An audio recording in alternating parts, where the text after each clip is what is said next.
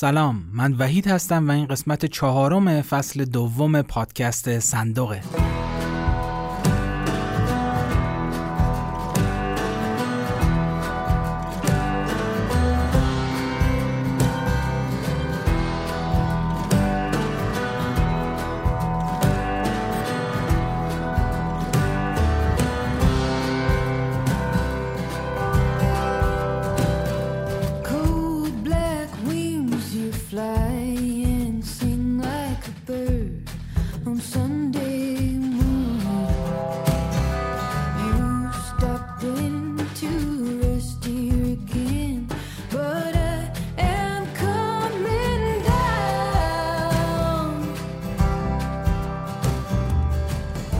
تا حالا پادکست صندوق رو دنبال کرده باشید می‌دونید که من توی فصل دوم در خصوص موزیسین هایی صحبت می‌کنم که علی رغم داشتن استعداد زیاد و آثار با ارزش کمتر شناخته شدن. توی قسمت اول این فصل من در خصوص سیکستو رودریگز صحبت کردم و توی قسمت دوم و سوم هم مصاحبه ای داشتم با فرزاد گلپایگانی که پیشنهاد می‌کنم حتما این سه قسمت رو گوش بدید. اما توی این قسمت من به سراغ یکی دیگه از سینگر سانگ رایتر های کمتر شناخته شده رفتم به اسم لیرا لین و قرار هست توی این قسمت در خصوص آثارش و نحوه فعالیتش صحبت بکنم. قبل اینکه وارد مبحث اصلی بشم جا داره به این نکته اشاره بکنم که من سایت شخصیم رو راه انداختم به آدرس theboxband.ir t h e b o x b a n d.ir و توی این سایت من علاوه بر اینکه قسمت های پادکست رو قرار خواهم داد آثاری که ساختم و آثاری که کاور کردم هم توی بخش موسیقی این سایت قرار دادم و این سایت بخش های مختلفی داره. علاوه بر پادکست من در خصوص مسائل مختلف نکات آموزشی مطالبی رو خواهم نوشت. مطالبی مثل انتخاب گیتار انتخاب آمپلیفایر و نکاتی که در این خصوص باید اونها رو رعایت کرد و مطالبی که در خصوص آموزش عمومی موسیقی هستند و یه بخش گالری دارم که عکسای خودم رو می‌ذارم. و پیشنهاد می‌کنم حتما یک سر بزنید به این سایت اونجا راه های ارتباطیم رو هم قرار دادم و اگر دوست داشتید با من در ارتباط باشید می‌تونید علاوه بر کامنت های زیر این پادکست از اون طرقی هم که اونجا قرار دادم در بخش تماس با من با من در ارتباط باشید. همچنین باز هم یادآوری می‌کنم که فراموش نکنید از این پادکست حمایت بکنید. بزرگترین حمایت شما معرفی این پادکست به دوستاتون هست به کسایی که فکر می‌کنید به این مبحث علاقه دارن و شنونده های حرفه‌ای موسیقی هستن. و البته دوستانی هم که دوست دارن از این پادکست حمایت مالی بکنن من توی سایت هامی باش یک صفحه رو درست کردم برای این پادکست که اونجا می‌تونید هر چقدر که دوست دارید به این پادکست کمک مالی بکنید و توی سایت هم هم در خصوص این پادکست توضیحاتی دارم و لینک صفحه حمایت رو هم توی سایت قرار دادم.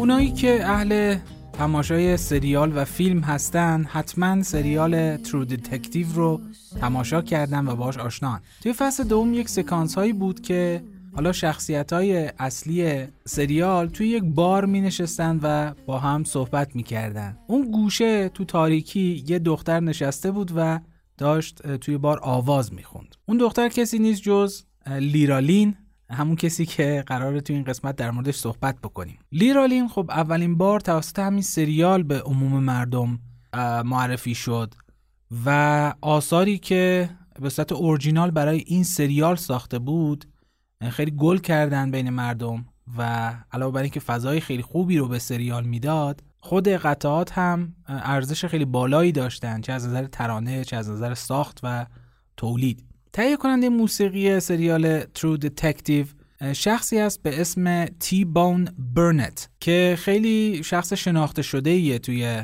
دنیای موسیقی. اولا توی گروه باب دیلن گیتار می‌زده و کسی که با باب دیلن کار می‌کرده دیگه نیاز به معرفی نداره. با این حال برای فیلم های بزرگی هم به اصطلاح موسیقی تولید کرده مثل ای برادر کجایی اثر برادران کوهن خب داستان آشنایی لیرالین با تیبون برنت از طریق کسی بوده که آثار لیرالین رو ضبط می‌کرده. خب تا قبل از این سریال لیرالین خیلی شناخته شده نبود و شاید خیلی محلی فعالیت می‌کرد و توی شهر خودش میشناختنش بیشتر به خاطر اجراهاش. ولی اون کسی که براش کارهاش رو ضبط می‌کرده با تیبون برنت همکاری داشته توی هم این سریال و هم جاهای دیگه و کارهای لیرالین رو بهش معرفی می‌کنه و بعد تصمیم می‌گیرن که ازش توی این فصل سریال استفاده بکنن. به این ترتیب لیرالین هم به عنوان موزیسین خواننده و هم به عنوان یه بازیگر وارد این سریال میشه. البته خب نقشش خیلی کوتاه و شاید بدون دیالوگ هم هست. ولی توی پروسه تولید موسیقی این فصل سریال در کنار برنت و روزان کش از ترانه‌سراها و سانگرایترهای مشهور شروع می‌کنن به ساختن یک سری آهنگ های اورجینال برای سریال.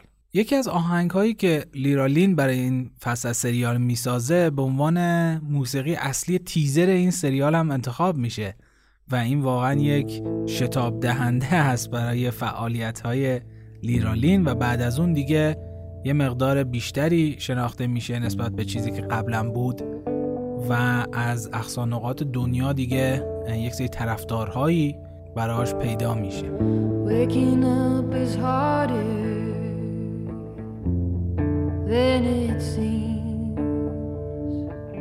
Wandering through these empty rooms of dusty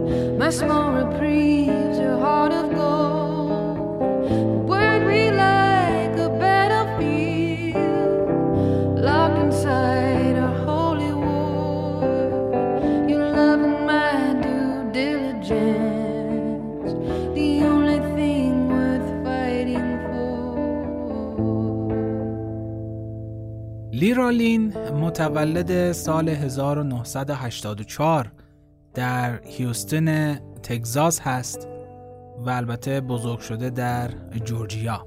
یه جورایی میشه گفت اونم دهه شستی محسوب میشه. دارای لیسانس مردم شناسی از دانشگاه جورجیا است البته برخلاف میلش و با اصرار خانوادهش چون تک فرزند بوده و توی خانوادهش هم داشتن تحصیلات دانشگاهی خیلی ارزش شناخته می شده و به اصرار پدرش مجبور میشه که این رشته رو توی دانشگاه بخونه. اما خب لیرا توی نوجوانی توی بندهای مدرسهشون و گروه دوستانی که داشتن موسیقی می‌زده و میخونده. خودش میگه اولین کسی که روش تاثیر گذاشته در زمینه خوانندگی ویتنی هیوستن بوده. وقتی هشت سالش بوده آلبوم بادیگارد اونو می‌خره و عاشقش میشه. نانسی ویلسون و ری چارلز هم از خواننده های مورد علاقش بودن.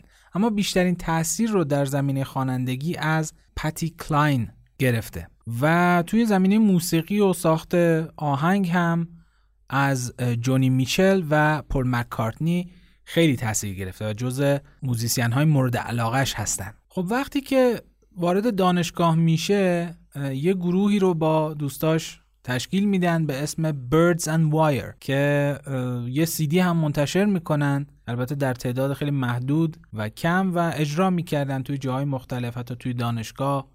و توی بارها و سالن‌های خیلی کوچیک. خودش خیلی دوست نداره که به اون کارهایی که با گروه and Wire ساخته اشاره بشه. ولی اولین آلبومش آلبوم Have You Met Lynn هست که یکی دو تا از آهنگاش خیلی گل کردن و یکی از آهنگاش حتی جایزه هم برد. خودش میگه قبل انتشار اولین آلبومم در به در دنبال تولید کننده و شرکت تهیه و تولید موسیقی میگشتم که کارهام رو ضبط بکنم میکس بکنم و منتشر بکنم دنبال آهنگساز میگشتم دنبال ترانه سرا بودم تا برام کار بسازن و من اجرا بکنم و بخونم یکی دو تا از کارهاش هم با همین روش ضبط می‌کنه اما خودش میگه شبا یهو از خواب بیدار می‌شدم و از خودم میپرسیدم داری چی کار می‌کنی؟ آیا این واقعا اون چیزیه که دنبالش بودی؟ و میگه که خیلی راضی نبودم از این پروسه و بالاخره تصمیمش رو می‌گیره و به تهیه کننده میگه که خودم می‌خوام تنهایی کار بکنم و کارهام رو خودم بسازم ترانه هام رو خودم بگم. و خب مسلما تهیه کننده هم مخالفت می‌کنه در ابتدای کار و بهش میگه که داری اشتباه خیلی بزرگی می‌کنی و اینجوری به هیچ جا نمی‌رسی. این قضاوت ها چیزی بودن که لیرالین میگه یکی از دلایل بزرگ من برای مستقل بودنن. اینکه کسی نیاد بهم بگه داری اشتباه می‌کنی این ژانر تو نیست بمون توی ژانر خودت تو اون چیزی که مشهور شدی تو همون بمون و خیلی این ورانور نرو. میگه که من از این قضاوت ها و از این محدودیت ها خوشم نمیومد و دوست داشتم خودم آزاد و رها آثاری که خودم دوست دارم رو بسازم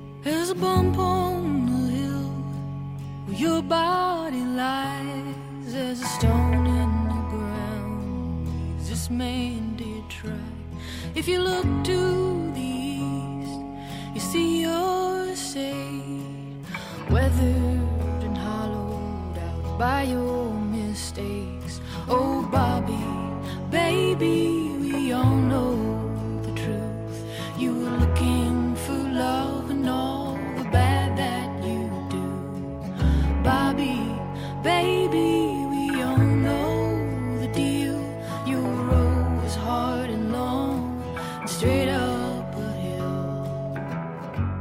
خب بیایم در مورد سبک لیرالین هم صحبت بکنیم. اسم خیلی سختی هم داره برای تلفظ کردن. لیرالین یه سینگر سانگرایتر در سبک فولکه که البته گریزهایی هم به سبکای دیگه مثل مثلا پاپ، راک، بلوز و کانتری خصوصا هم می‌زنه. اگه بخوایم از خصوصیات کارهاش اسم ببریم میشه گفت آهنگاش کوتاهن مثل دقیقا آهنگایی که تو سبک فولک هستن. خیلی فضای dark و تاریکی داره توی آهنگهاش و خصوصیت خیلی خیلی مطرحش که من خیلی دوستش دارم آکوستیک بودن کارهاشه. یعنی درسته که از سازهای الکتریک هم استفاده می‌کنه مثل گیتار الکتریک و drum machine که در موردش صحبت می‌کنیم ولی خود نحوه ضبط کارهاش و میکس و mastering کارهاش.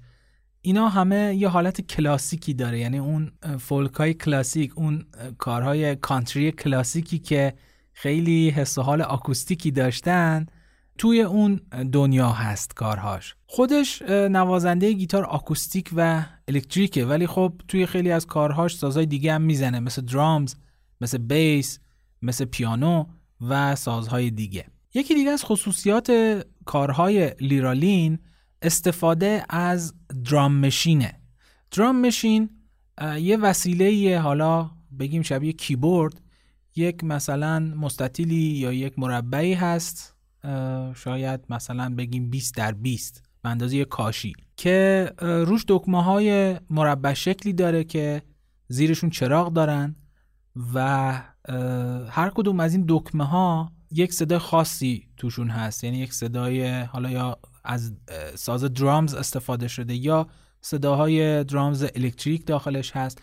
و حتما دیدید توی ویدیوهای اینستاگرامی که حالا نوازنده یا آهنگساز روی اون یک سری بیت هایی می‌سازه و این درام مشین شروع می‌کنه به تکرار کردن و لوپ کردن این beat ها خب البته این یکی از اشکال drum machine هست که من توضیح دادم که خیلی الان باب شده. مدل های قدیمی تر و مختلف دیگه هم ازش هست و این روزها خیلی رواج پیدا کرده. چون اولا درام ساز خیلی جاگیریه و حمل و نقلش هم خیلی سخته. و دوما ضبطش به صورت آکوستیک هم خیلی دردسر داره. اولا تعداد زیادی میکروفون می‌خواد و یه فضای به شدت آکوستیک می‌خواد. از طرفی میکس و mastering ش هم کار خیلی سختیه. به همین دلیل اکثر موزیسین های مستقل عطاش رو به لقاش میبخشند و میرن سراغ درامز الکترونیک یا همین درام مشین ها صدای لیرالین هم که دیگه گفتن نداره خودتون دارید میشنوید. می‌تونم بگم کنترل خیلی خوبی هم روی صداش داره و اهل استفاده از نرم افزارهای اصلاح صدا هم نیست. اصلا یکی از دلایلی که کارهاشو خیلی وینتج تور و اون حالت کلاسیک تورش می‌کنه همین رویه ضبط وکالش هم هست.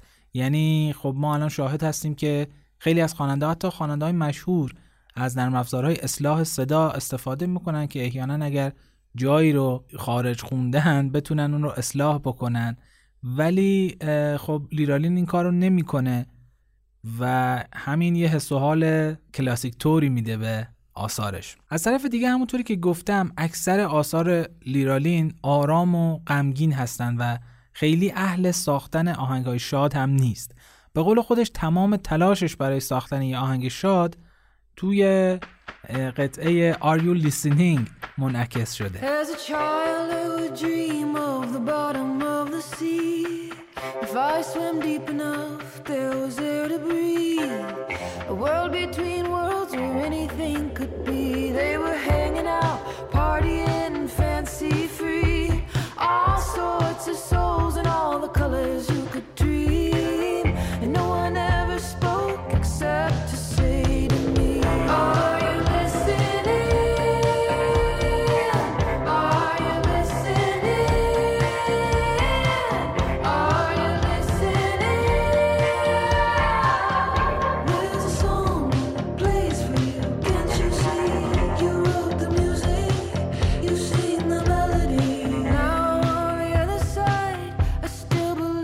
مصاحبه با فرزاد گلپایگانی توی قسمت های دوم و سوم همین فصل. شنیدیم که فرزاد می‌گفت با ساخت ریف و ملودی در حالا فرایند بداه نوازی و تمرینش آهنگهاش رو می‌سازه. یعنی ایده ها اینجوری به ذهنش می‌رسن. این موضوع در مورد اکثر آهنگسازها صادقه. یعنی خیلی از آهنگسازها و موزیسین ها میشینن حالا با سازشون و شروع می‌کنن به تمرین کردن بداه نوازی و در حین این تمرین و بداهه نوازی یک سری ایده هایی به ذهنشون می‌رسه. یعنی به طور کلی اول ملودی یا riff ساخته میشه و بعد براش هارمونی و rhythm section و drums و bass و اینا نوشته میشه. اما در مورد لیرا لین این کاملا برعکسه. خیلی جالبه. خودش میگه من عموما با ریتم سازی شروع می‌کنم. یه ریتمی روی drum machine می‌سازه و بعد شروع می‌کنه با گیتار روش آکورد زدن بعد بخش های بعدی رو آروم آروم بهش اضافه می‌کنه. یعنی دقیقا برعکس رویه‌ای که اکثر موزیسین ها ازش پیروی می‌کنن.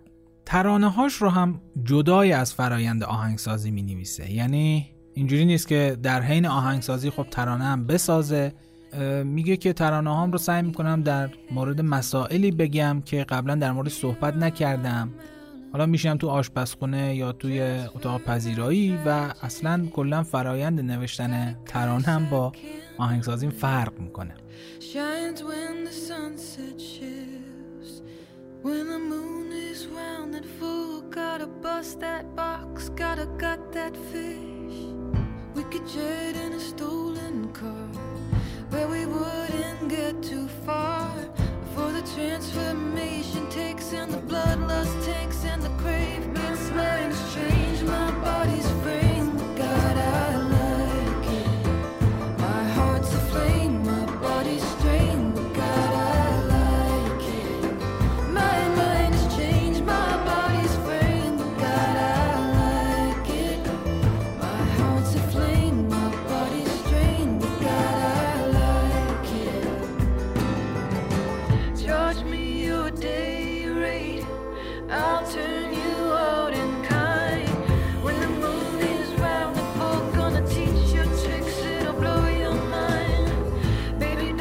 لیرا لین یک موزیسین مستقله.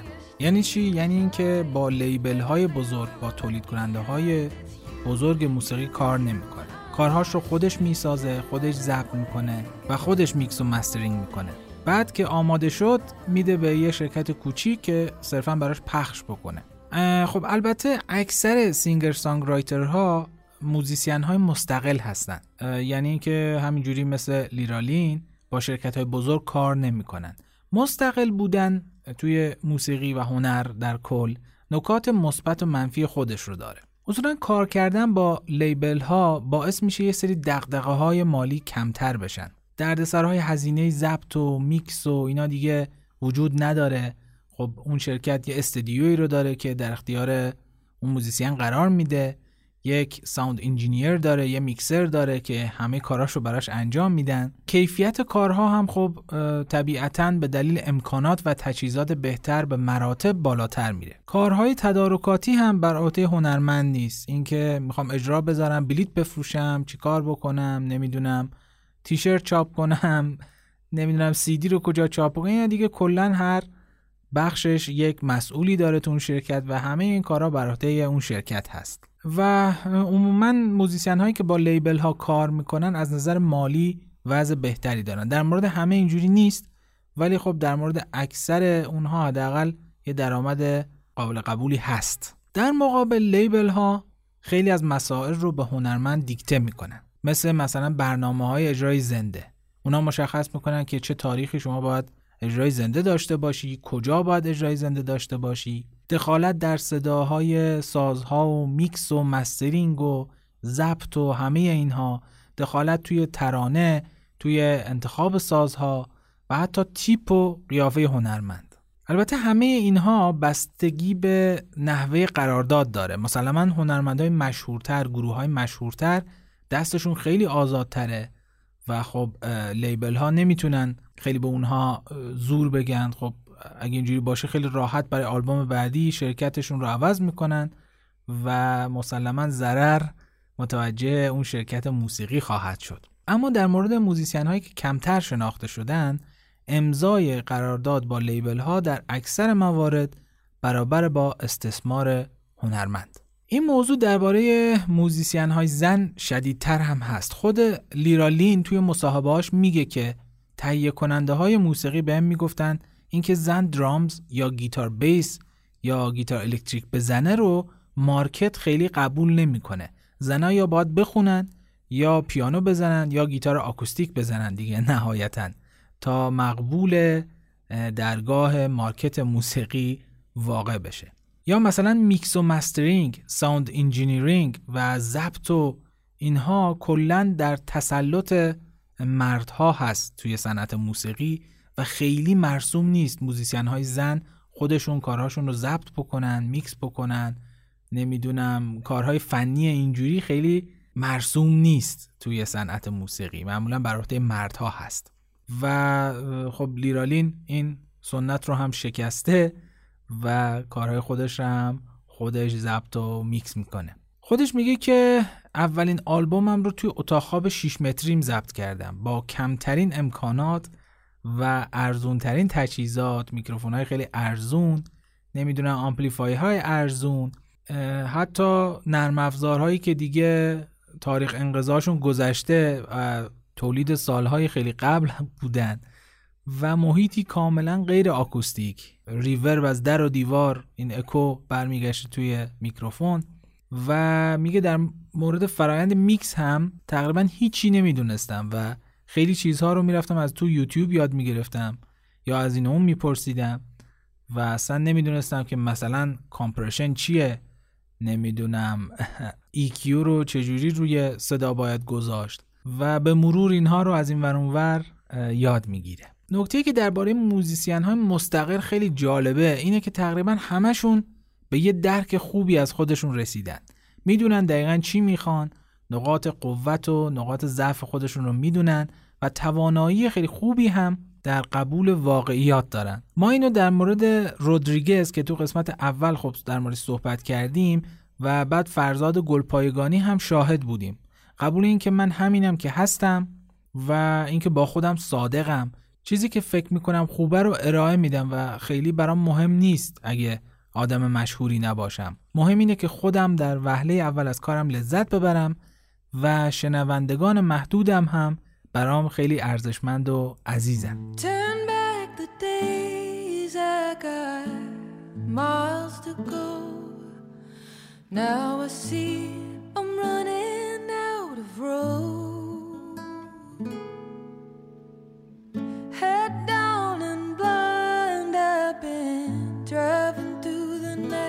and I've been chasing down a fading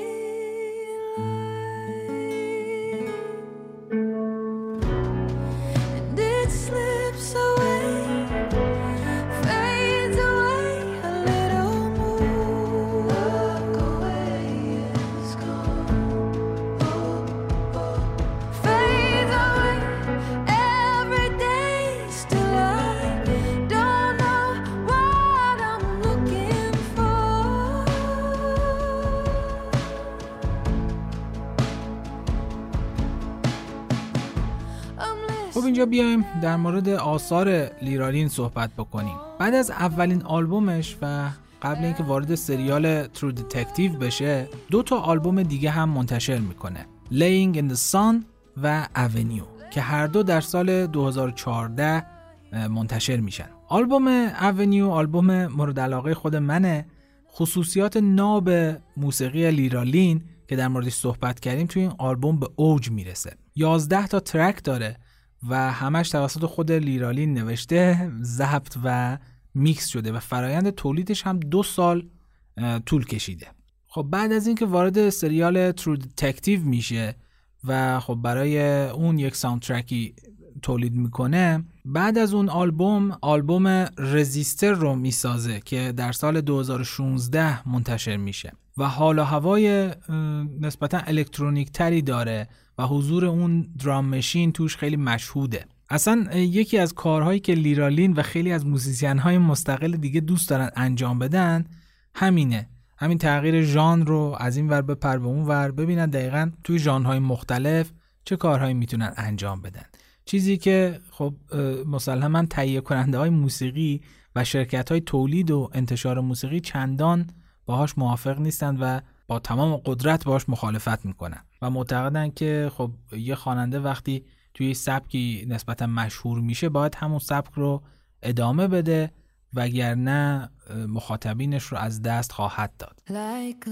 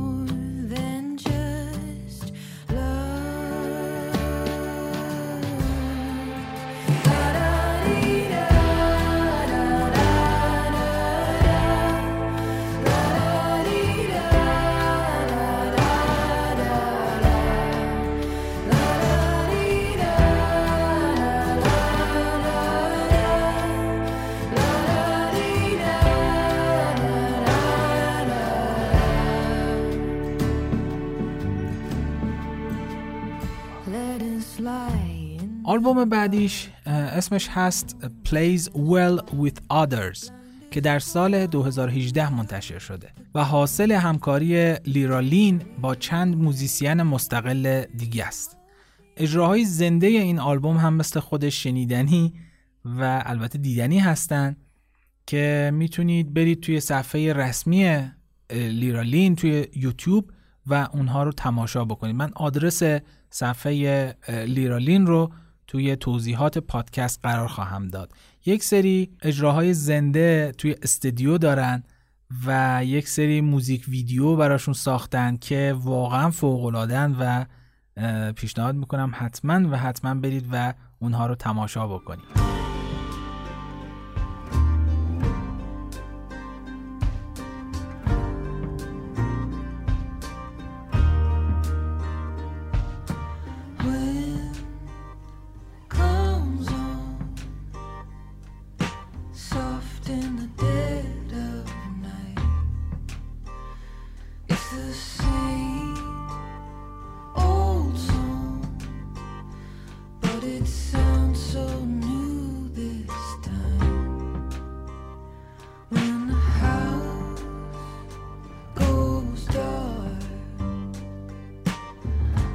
Truth I can't deny.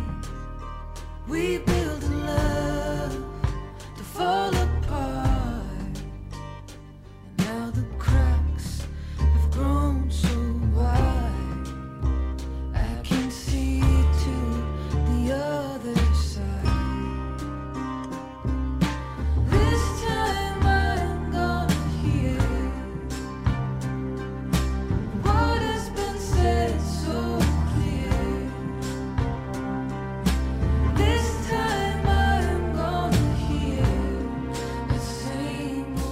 آخرین آلبوم لیرا لین در سال 2020 منتشر شد با نام On My Own که یه جورایی میشه گفت بازگشتش دوباره به سبک فولکه. قطعات خیلی خوب و شنیدنی تو این آلبوم هست و به مراتب میکس و mastering و فرایند ضبط و تولیدشون خیلی پیشرفت کرده نسبت به آلبوم های قبلیش.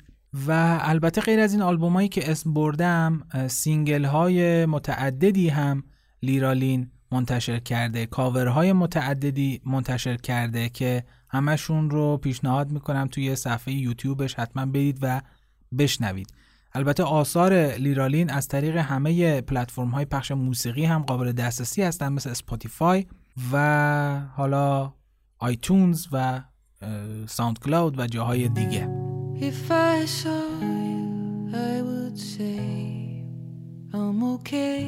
I made it through another day, at least today. And I'd say,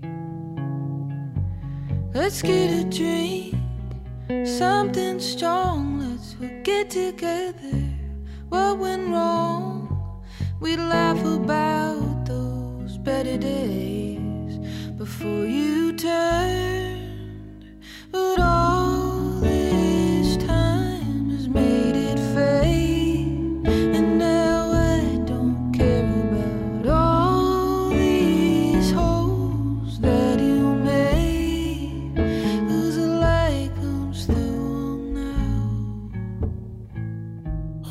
یه کمی زرد بشیم و در مورد زندگی شخصیش هم یکم صحبت بکنیم. لیرالین در حال حاضر با پارتنرش زندگی می‌کنه و با هم یه پسر بچه به اسم لیو دارن که بعد همهگیری کووید به دنیا اومده. لیرا در مورد دوره بارداریش که یک ماه قبل از کووید شروع شده میگه که خیلی برام سخت بود. چون اولا کسی دوروبرم نبود که کمکم بکنه تو این شرایط. نمی‌تونستم برم ورزش بکنم بیرون برم یا با مادرای دیگه وقت بگذرونم از تجربهشون استفاده بکنم. اما خب ظاهرا رابطهش با پارتنرش که اون هم موزیسینه فکر کنم نوازنده گیتار بیس هست خیلی خوبه. دعا می‌کنم که همیشه خوشبخت باشن خدا برای همدیگه نگرشون داره. خب همونطوری که قبلم یه اشاره کوچیک کردیم لیرالین با پدرش هم یه کنتاکت هایی داره. خب کیه که نداشته باشه. ولی خب پدرش مشکل اعتیاد به الکل داشته و به شدت هم با تحصیل و کارش در حوزه موسیقی مخالف بوده و نذاشته که بره و رشته موسیقی بخونه. لیرالین میگه که تمام عمرم در تلاش بودم که با خودم و رابطم با پدرم به صلح برسم. و مثل همه اونایی که بچه دار میشن میگه وقتی بچه دار شدم خیلی قبول پدرم قبول چیزی که بوده واقعیتش و رفتارهاش برام آسونتر شد یه آهنگم داره به اسم Let me tell you something که انگار صحبت باباشه که از زبان لیرالین توی اون آهنگ به گوش می‌رسه که میگه به جای موسیقی که آخر عاقبت نداره برو دنبال یه کار نون آبدار Dad? Is that you?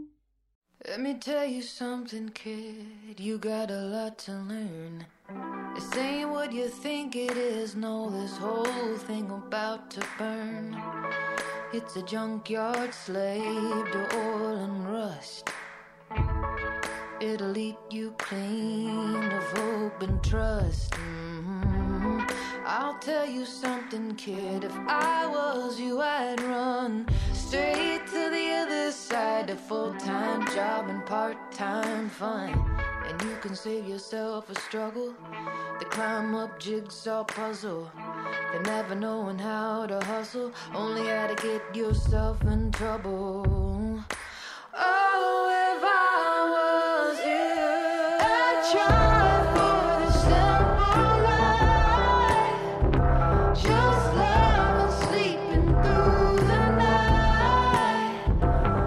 لیرالین خودش رو یه آدم مینیمالیست می‌دونه. یعنی سادگی در زندگی رو میپسنده. خیلی اهل زرق و برق نیست. در کنار موسیقی نقاشی هم می‌کنه. خودش میگه وقتی تو موسیقی مغزم قفل می‌کنه و نمی‌دونم چی کار باید بکنم کلا ول می‌کنم و میرم شروع می‌کنم به کشیدن نقاشی تا ذهنم باز بشه. خیلی جالبه که نقاشی رو یه فعالیت شخصی برای خودش می‌دونه. یعنی آثارش رو نمیفروشه یا نمایش نمیده کاملا یک چیز دلی و شخصی هست. میگه نقاشی برخلاف موسیقیش که قضاوت میشه منتشر میشه و مورد قضاوت قرار می‌گیره یه معمنیه برای لذت بردن و کسی اونا رو قضاوت نمی‌کنه و این خیلی حس رها بودن رو بهش میده. من اشاره کردم که یکی از موزیسین های مورد علاقه لیرالین جونی میشل هست. جونی میشل هم خیلی نقاش قهاریه. حتی توی مصاحبه هاش خودش رو بیشتر یه نقاش می‌دونه تا موزیسین که خب البته از دید ما مخاطبینش عملا برعکسه چون جونی میشل یکی از موزیسین هایی که تاثیر خیلی خیلی زیادی گذاشته روی موسیقی مردمی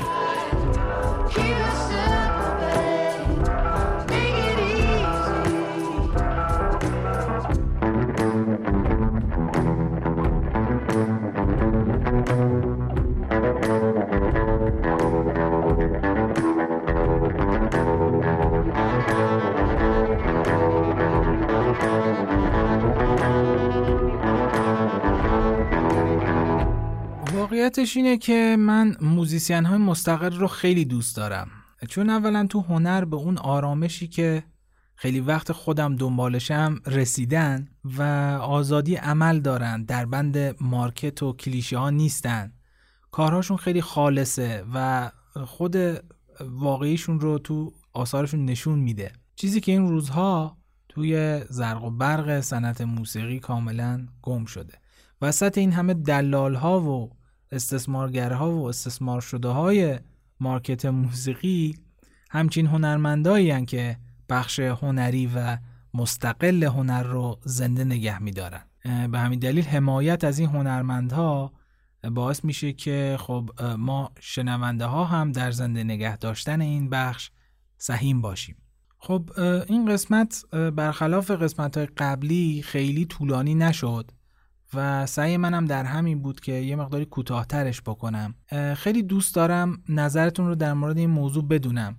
آیا ترجیحتون این هست که این پادکست زمانش طولانی باشه و یا اینکه نه زمانش رو مثل این قسمت کوتاهتر بکنیم؟ و خیلی خوشحال میشم که بازخورد بهم بدید توی بخش کامنت ها که چه بخش هایی رو بیشتر دوست دارید چه چیزی رو دوست دارید بیشتر در موردش صحبت بشه توی قسمت های مختلف و بالاخره هر انتقادی پیشنهادی که دارید حتما لطف کنید و بنویسید برام چون همینطوری که می‌دونید هدف ما رضایت مشتری است. فراموش نکنید که به صفحه یوتیوب و اینستاگرام من هم سر بزنید. در کانال یوتیوب هم در خصوص مسائل مختلف حوزه موسیقی حرف می‌زنم. البته زبانش انگلیسی هست. مطالب خیلی مختلفی از ریویوی گیتار گرفته از ریویوی ابزار تولید موسیقی گرفته تا آثاری که خودم ساختم. حتی یک سری بکینگ ترک هایی ساختم برای اونایی که نوازنده گیتار هستن و می‌خوان تمرین بکنن روی بکینگ ترک اونها هم توی بخش مجزایی توی کانال یوتیوب من هست. خیلی راحت می‌تونید این صفحه رو پیدا بکنید. youtube.com slash theboxband t h e b o x b a n d. پس youtube.com slash theboxband می‌تونید برید و اونجا ویدیوها رو ببینید و شاید چیزی که به درتون بخوره و علاقه داشته باشید هم بتونید اونجا پیدا بکنید. من آدرسش رو در کنار آدرس صفحه اینستاگرام و سایتم توی بخش توضیحات قرار میدم. تا بتونید بهشون دسترسی داشته باشید. در پایان مراقب خودتون باشید و همچنان موسیقی خوب گوش بدید.